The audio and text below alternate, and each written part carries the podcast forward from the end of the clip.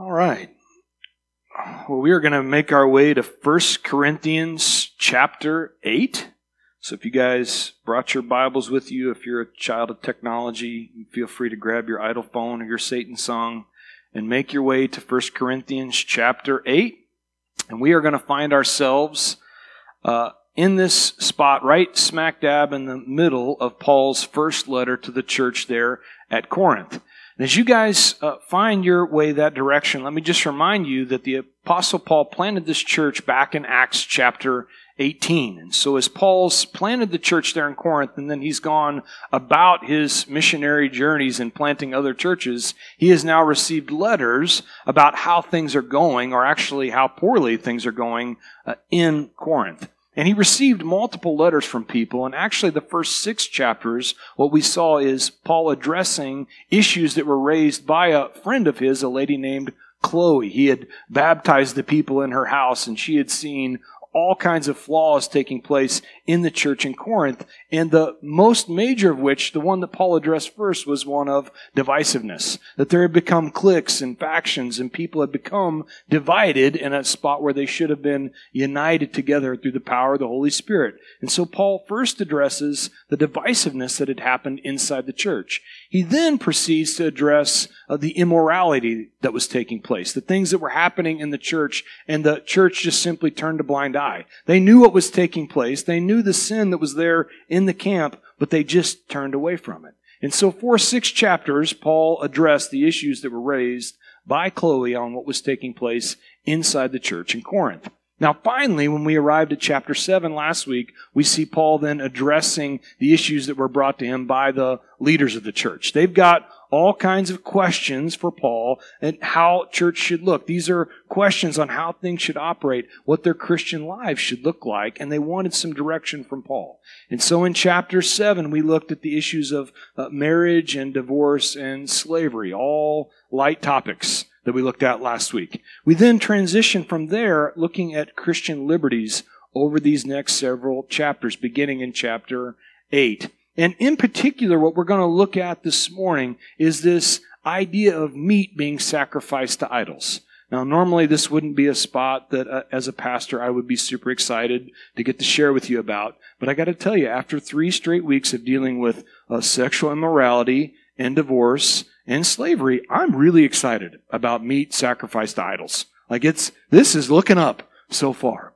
Now, the issue at hand was one that really uh, we need to understand the culture that was taking place there in Corinth. When you think about uh, ancient Greece and Rome, there were gods, little g gods, uh, all over the place. And there were temples to all of these little g gods scattered throughout Corinth. And so if, say, you're struggling uh, with your love life, you would take a sacrifice to the little g goddess of Aphrodite, and you would take the sacrifice there to the temple priest, and he would offer up a portion of the sacrifice to Aphrodite. You would then go home and you would take a portion of the sacrifice as well, and you would consume that animal as well as the little g god consuming it. And the idea is you would become one with that god or goddess. Now, there was a third portion of the meat that would be given to the priest. This would essentially be their payment for making the sacrifice on your behalf. So the priests would receive a portion of the meat that they would use themselves. But you can imagine throughout the week, they would receive all kinds of sacrifices from people, and there would be more meat than they could possibly eat themselves. So what the priest would do is they would take the leftover meat and they were looking for a little cash money. They would go on down to the butcher shop and they would sell at a discounted rate this meat that had previously been sacrificed to an idol. And now the butcher would put the meat out there and hang it up, and anyone that wanted to come by and buy the meat at a discount would be able to purchase it there. This was essentially the Aldi's meat market of the ancient world, right? And who doesn't love a value at Aldi's, right? I know that you guys love that. I see your cars there. I, I, understand our Midwestern mindset is we love a good deal. We'll sacrifice quality for quantity any day, right? There's a reason we go to the Golden Corral. It's the best buffet in the USA. Now, none of it's that great, but there's a lot of it. And we can just keep eating it. And so we're excited about it. And the same thing is true for the church there in Corinth. There were many members of the church who are like, look, uh, I'm not stumbled by meat sacrificed to an idol. What I love is a good, cheap T-bone. I can't wait to go fry up, grill up a good, cheap ribeye. And so I'm not thinking about uh, anything doing with an idol. I'm worried about how can I get some good value Aldi meat. Now, the question that has been brought up from the church in Corinth is, is this right?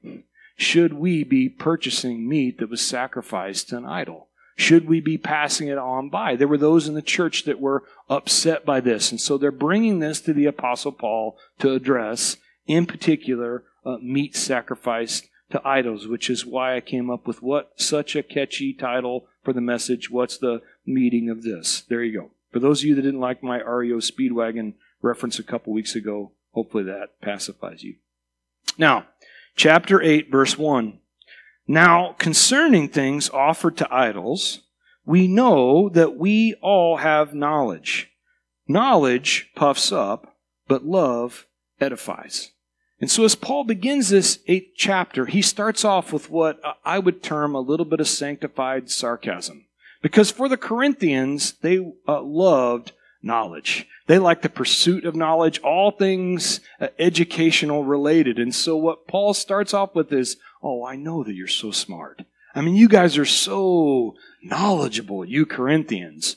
But here's the thing uh, knowledge has just made you puffed up, it's made you proud. But love, on the contrary, edifies, it builds up. So where knowledge falls short, it's not that knowledge is bad, but when we only pursue knowledge, what we know is after a while we can begin to look our nose down upon others that aren't as smart as us, that don't have the knowledge or the understanding that we have. And so Paul warns them of this issue, not to be puffed up. It's not to say not to gain knowledge, but it's don't do it if you're not going to lace it with love. Now, the boys for their school curriculum are reading right now uh, biographies about all kinds of missionaries that were sent out, called by God to go overseas. And the one that they're reading right now is a lady named uh, Gladys Aylward. And for Gladys Aylward in the early 1900s, she was called to China to bring the gospel to a, a community there in China. And after uh, a long struggle to finally get to China, having to make her way down through Russia and all kinds of things that had taken place, she finally arrives in this community and she meets up with Mrs. Lawson, another uh, Chinese missionary that's there. And what they decide to do is they decide to set up a, a motel that would essentially cater to people passing through. And as people would come in passing through, they would invite them into the motel and then they would share stories with them. They didn't have the Wi-Fi's in the motel or the free HBO. And so this was entertainment for people to be able to listen to stories that were shared there in the motel. And you can imagine the stories they shared. They were Bible stories. And so for Gladys and Mrs. Lawson, they would share these Bible stories with these Chinese travelers, and this was a way that they would evangelize the Chinese people. It worked out so well.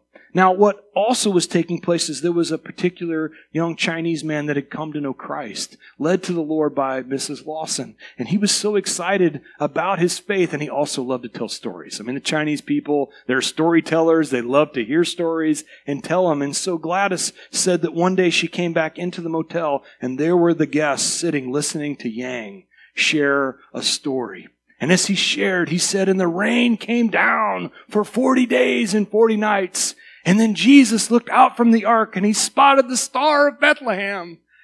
And she went into Mrs. Lawson and she said, I, I don't know if I completely understand Yang's dialect, but I'm, I'm pretty sure he was just sharing a Bible story about Jesus being on the ark. I'm a little concerned. And she nodded her head and she said, You, you probably heard correctly. Um, just last week, he shared with a whole group of people about the Apostle Paul parting the Red Sea. So but she said, well, we, we've got to do something about him sharing these stories. But Mrs. Lawson said, you have to understand, he is so excited about his faith. He is so on fire for Jesus. Don't get in the way of that. The facts might be a little fuzzy. The stories might not be all exactly accurate, but we don't want to stop the fire of him being excited to share about Jesus. And so I share that story with you because what 1 Peter chapter 4 verse 8 says is true that love covers a multitude of sins. That we get ourselves so pinned up, we don't want to go share because I don't have all the knowledge. But knowledge isn't what we need. What we need is love. We need a love for what Jesus has done for us and then take that opportunity to share with people. We get in our own way. We have paralysis by analysis. And so we need to be encouraged in that. Verse 2, Paul continues If anyone thinks that he knows anything, he knows nothing, yet as he ought to know. But if anyone loves God, this one is known by him. And so, this phrase that Paul's used three times in these verses is to, to know God and to be known by Him. Now, when you go through your Old Testament, you'll see that this phrase to be known has a different connotation than we might think. It actually speaks of physical intimacy. When Adam knew Eve, she then begot children. And so, the idea, while it might creep us out, in the flesh, think about this spiritually that, that God wants to know us at the most intimate of levels. He wants to have a relationship with us, one where we spend time together. A closeness is what is desired. And so we're called to know God in that way and to be known by Him. But the problem with Uh, knowledge is and head knowledge is I, I, can begin to depend upon my own head knowledge. I can begin to depend on me figuring things out for myself, and then I develop my own source of wisdom, and I don't need God speaking into my life any longer. As God spoke through the pen of Jeremiah in Jeremiah chapter 9, verse 24, uh, 23, excuse me.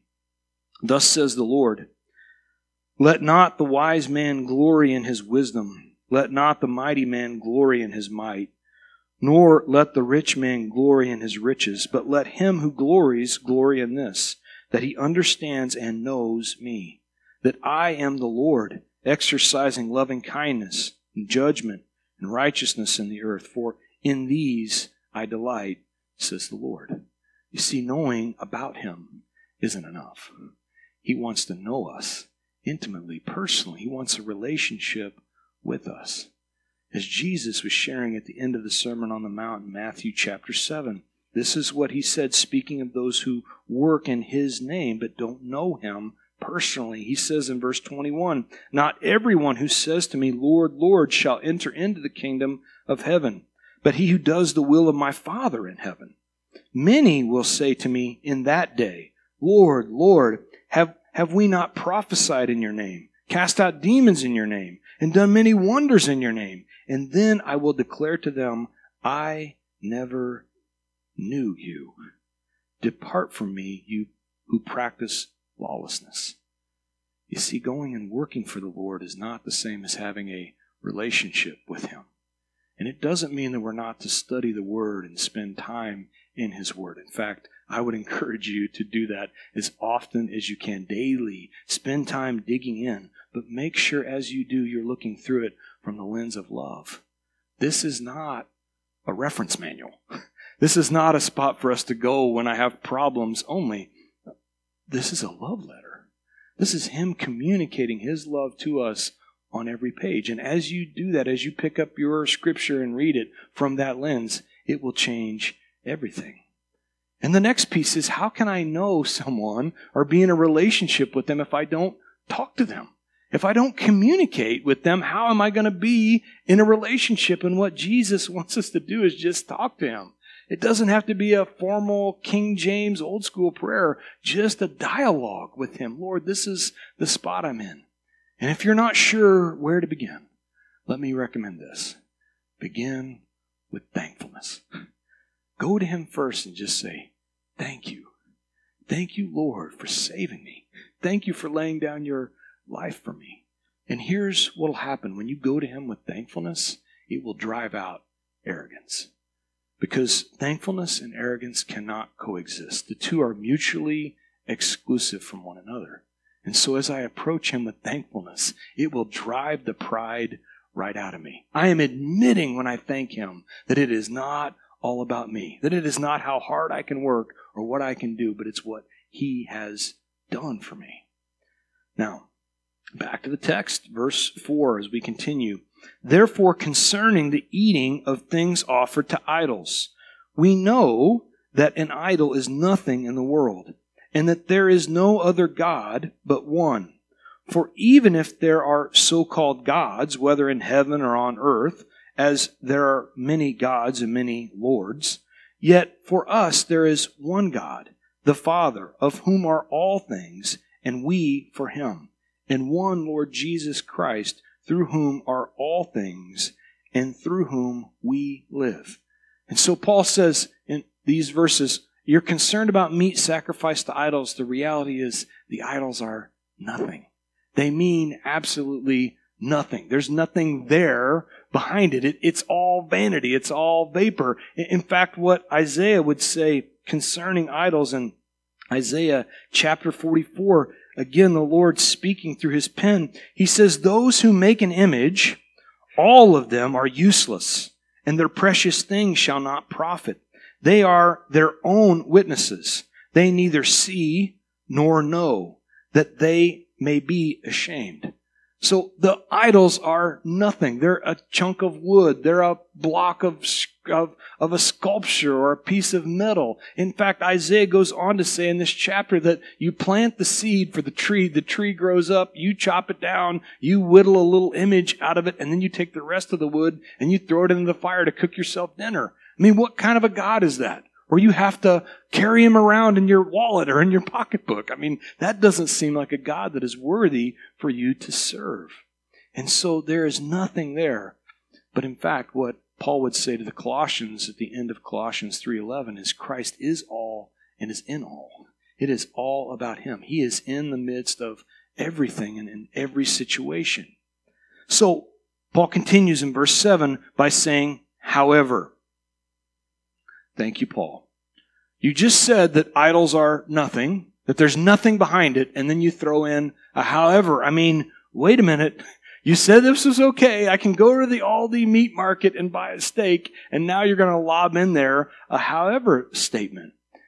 He's going to then share with them that our concern needs to be less about us and more about one another, more about a brother or a sister in Christ. He continues in verse 7 There is not in everyone that knowledge. For some, with consciousness of the idol, until now eat it as a thing offered to an idol, and their conscience, being weak, is defiled.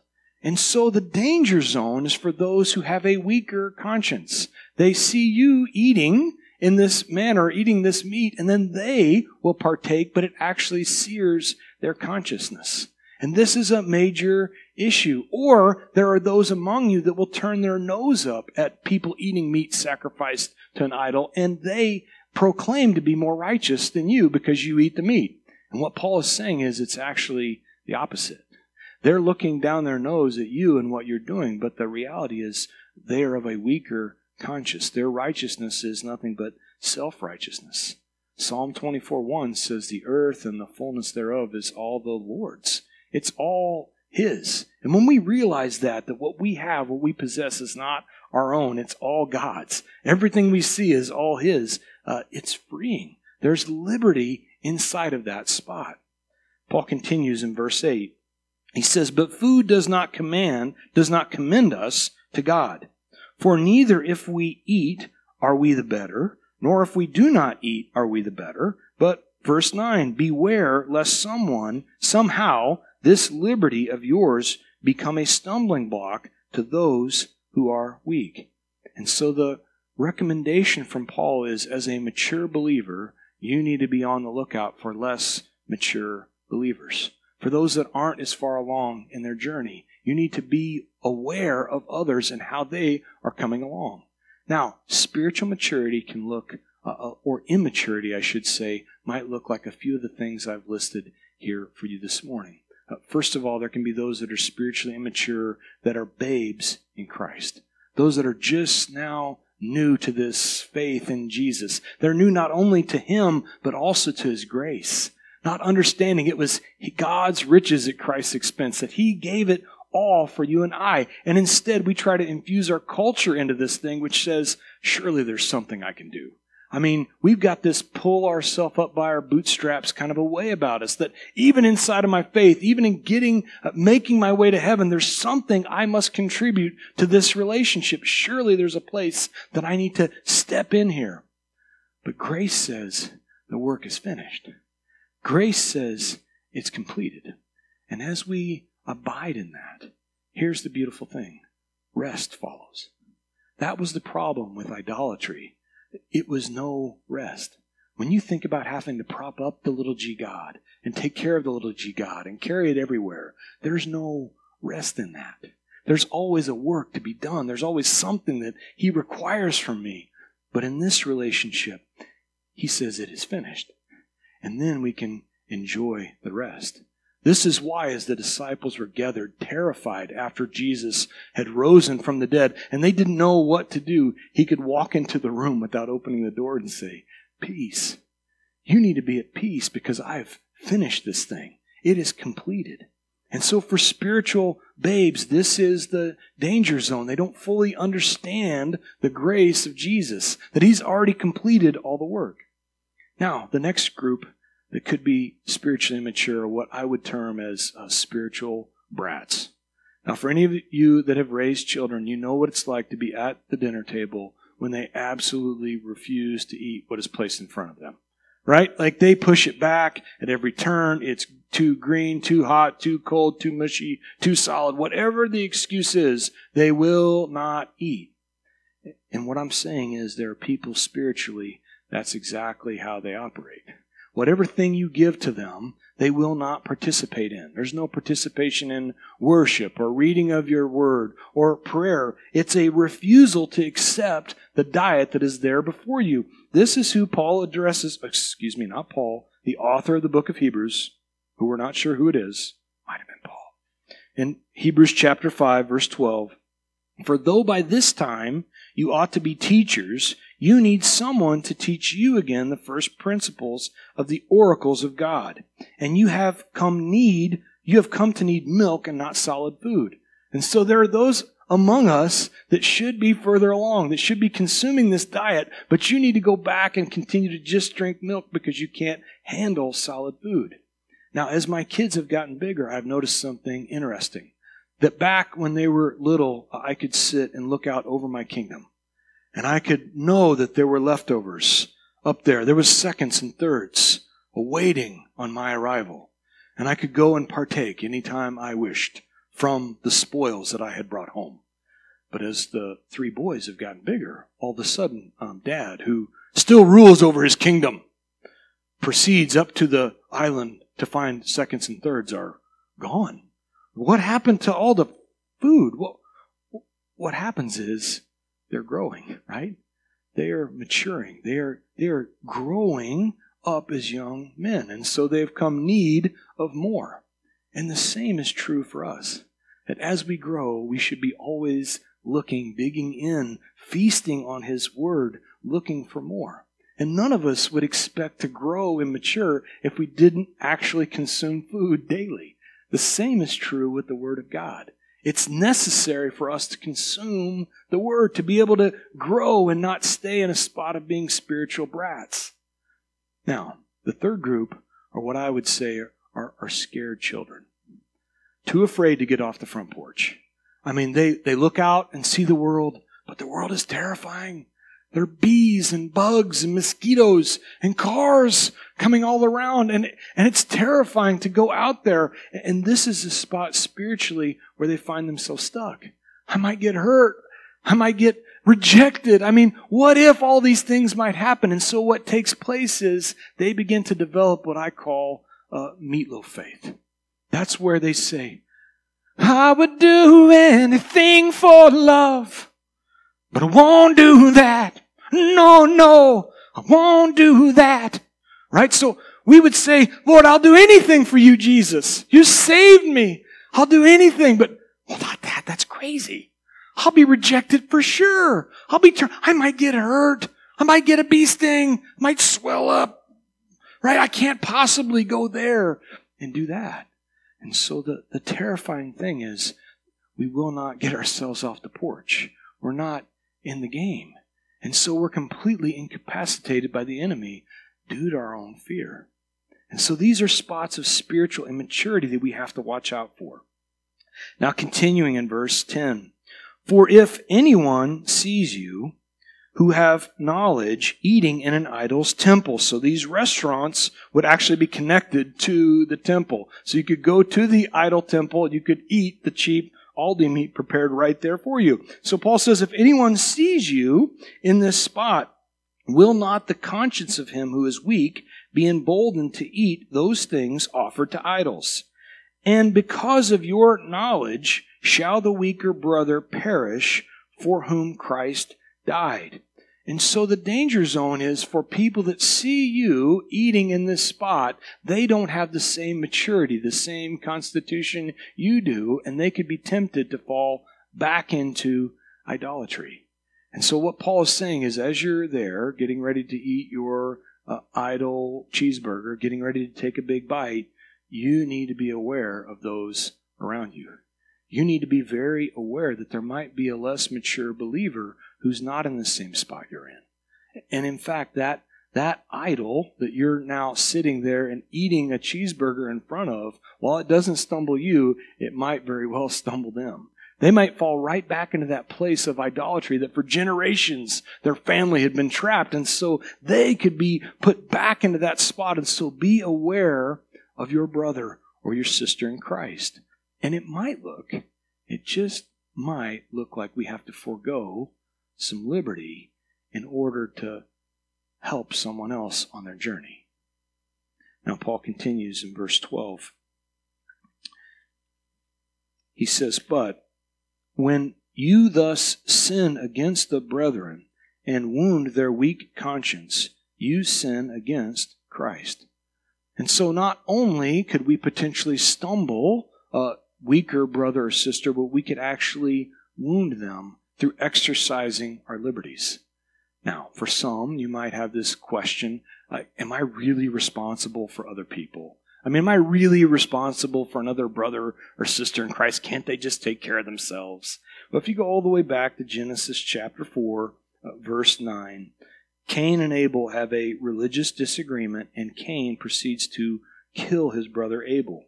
And in verse 9 of Genesis 4, the Lord comes to Cain and says, where is Abel your brother? And he said, I do not know. Am I my brother's keeper? That's how he responds to God. Am I my brother's keeper? Am I supposed to be responsible for him and his whereabouts to keep an eye out for my brother? And the answer is yes, you are responsible. Yes, you who are more mature are supposed to be responsible for a weaker brother or a weaker sister. Now, it's important to note that this is for those who are really trying. That there are people in our midst that are trying to do better, that are trying to follow along. This doesn't mean that every indignant old grouch that we might be in church with or might be in our uh, family or in our uh, world, our sphere, we have to satisfy. There are going to be those that are just like the two old men from the Muppet Show, right? They're going to sit up there in the balcony. They're not really there right now. But they're going to sit up there in the balcony and they're going to be grumpy about everything. Like there's nothing we could do to satisfy them. They're going to be, the, yeah, look at him there teaching out of the Bible in a flannel shirt. How dare he? It's not even tucked in. now, if I would have sat up here in front of you in a three piece suit, they would do the same thing. Look at him there, so smug in his three piece suit on his swivel stool. He should be wearing flannel, untucked. That's the way the cool preachers do it. like there are some that you're not going to satisfy no matter what you do. But there are those who are less mature, brothers and sisters that are in your circle that you have the opportunity to encourage. Or Conversely, you have the opportunity to actually stumble them or perhaps even wound them with our behavior and our activity. Now, Jesus, uh, he minced no words about this in Matthew chapter 18. Concerning those who are weaker than us, he says in Matthew 18, verse 6 Whoever causes one of these little ones who believe in me to sin, it would be better for him if a millstone were hung around his neck and he were drowned in the depths of the sea. That's the seriousness of what Jesus is communicating about how my maturity can affect someone else, how my expressing of my liberties could potentially affect someone else. He's being very graphic intentionally and going so far as to say it's actually a sin against Christ to stumble a weaker brother or a sister in the faith. Now, all that brings us to the 13th verse as we wrap up. Therefore, if food makes my brother stumble, I will never again eat meat, lest I make my brother stumble. And so, what Paul says is, I am willing to be a vegan if it actually encourages a weaker brother or sister in the faith. I'm willing to forego the liberties that I have in Christ to be able to partake so that someone else is not potentially stumbled. And so the question for us to consider is where do we stack up in terms of maturity? Am I willing to give up liberties that I have so that I can come alongside someone else? It's a question that we all need to process as we get ready to take communion here in a little bit. What things do I intake? And then what things do I output that could actually be stumbling for others? And now, uh, since we've already talked about uh, sexual immorality and marriage and divorce and slavery and sleeping with your stepmom, I thought, why be comfortable one more week, right? Why not just make ourselves uncomfortable uh, again for the fourth week in a row? And I wanted to bring up a cultural topic, and that is the consumption of alcohol. And as I bring this up, I already know that some are going to be upset. And for any of you that are upset by anything that I say, I want to encourage you. You can email any questions you have to Jake and Michaela at woodlawnchapel.org. Uh, they'd be happy to answer anything that I say that, it, that is potentially offensive. But what I wanted to share with you is regarding the consumption of alcohol, the spot that uh, I stand in as a pastor. And I first want to preface it with this to say that you are, you have the liberty in Christ to partake, to have a drink, to have a glass of wine, to have a beer. Now, growing up in a very, uh, I would say, legalistic denomination, we looked at it like uh, any consumption of alcohol led you straight to hell. And the reality is, uh, it's not actually in the book. That Jesus turned the water into wine at the wedding at Cana. He didn't turn it into Diet Dr. Pepper. So no matter how much we want to gloss over that, that's not what actually happened. So you have liberty in Christ to partake. Now, drunkenness, Scripture is very clear about. Uh, being inebriated or, or losing control of yourself, Scripture is very clear about. But the spot that I come from is this uh, I choose to abstain. And, and here's the reasons why. And I'm going to share it just for me personally. This is not to layer it on you, it's simply to give it to you as a consideration. Here's the buckets that I put it in and the reasons why I abstain. Uh, first of all, as a pastor, I believe that I'm called to higher expectation. That there is a higher expectation of me than of other people, even leaders inside the church. Now, you might want to disagree with that, but James chapter 3 verse 1 says, Let not many of you become teachers, for you will receive a stricter judgment. So it seems like Scripture's pretty clear that if I'm going to receive a stricter judgment, that there's a bar that is set for me that is uh, rather high. And so, as I consider that, my desire, the desire of my heart, is to reflect Him the absolute best I can. And I get it wrong a lot. But the truth is, if I let myself get a little bit out of hand or a little bit sideways, I don't know that I'm reflecting my King very well. And frankly, He's worth more than that. He's worth so much more. And so I have seen, I have friends who are pastors that do partake, and I've seen situations unfold where uh, the lips get loosened a little bit. It's something that's said in private gets shared in public, and it can cost a person their ministry. It can cost relationships. It can hurt people, and it's just not worth it for me to go down that road as a pastor. And so it's an honor to get to uh, forego that liberty that I have in Christ in the spot that I'm in. The second bucket that I would put it in is as a father. As a father, I know that I'm setting an example for my children.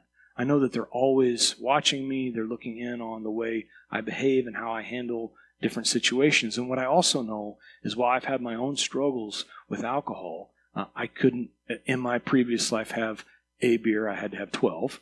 And so I, I know that I have an addictive uh, personality and, and addictive tendencies. I know that I'm also likely to have passed that on to at least some of my children. And so if I've passed that on to them, for me to then, uh, now that I'm a new creation in Christ, I'm free. Uh, that's been relieved from me. I'm no longer an addict. But the issue is, uh, what if they are? What if I stumble them and they're not able to recover or they don't, they don't receive the same amount of, of grace and forgiveness that I have and they go down that life? I don't know that I want to live like that. And so, for me, I look at them and I say, they are worth it. It's worth it for me to forego my liberty because I don't want to take a chance with them. Now, the third bucket I would place it in is as a brother. As a brother in Christ, I don't want to take a chance to stumble another brother or a sister. And so it's my honor to get to give up a liberty that I, I most definitely have in Christ. It's an honor to get to not partake. And so I, I do that knowing that I am not going to stumble someone else. Now, all that I just shared with you as an example of one particular liberty that might have most likely made at least several of us uncomfortable. I want to share that to say there are lots of other liberties that get exercised that equally should make us uncomfortable, like um, what I say or what I type on the book of face. Like, how many times have, has a brother or a sister stumbled whole groups of people by saying something completely ignorant on the book of face? Like something that is so insensitive that, that a person that's considering maybe coming to know Christ is like, if that's how a Christian talks, if that's how they're going to view the world, if that's the way they're going to be, I'm never going to set foot in church. It's just as dangerous for us to let our words flow as it is to let the alcohol flow. It's dangerous. And so to be mindful, to be aware of self, what I intake, what doesn't stumble me that I listen to might stumble someone else. What doesn't stumble me and what I watch might stumble someone else. And so the, the charge here is to be self aware. And it looks a lot like we're setting liberties aside. It, it's not that. But here's the thing I want to share about liberty. We get ready to celebrate here in a few weeks Memorial Day. And we think about how many millions of young men and young women set aside their liberty so that you and I could actually be free. It grips us, right? When we consider what they gave up, what they never got to experience, that now I have liberty to share with you in a flannel, untucked shirt on a swivel stool, uh, it, it's moving. But I take it a step further.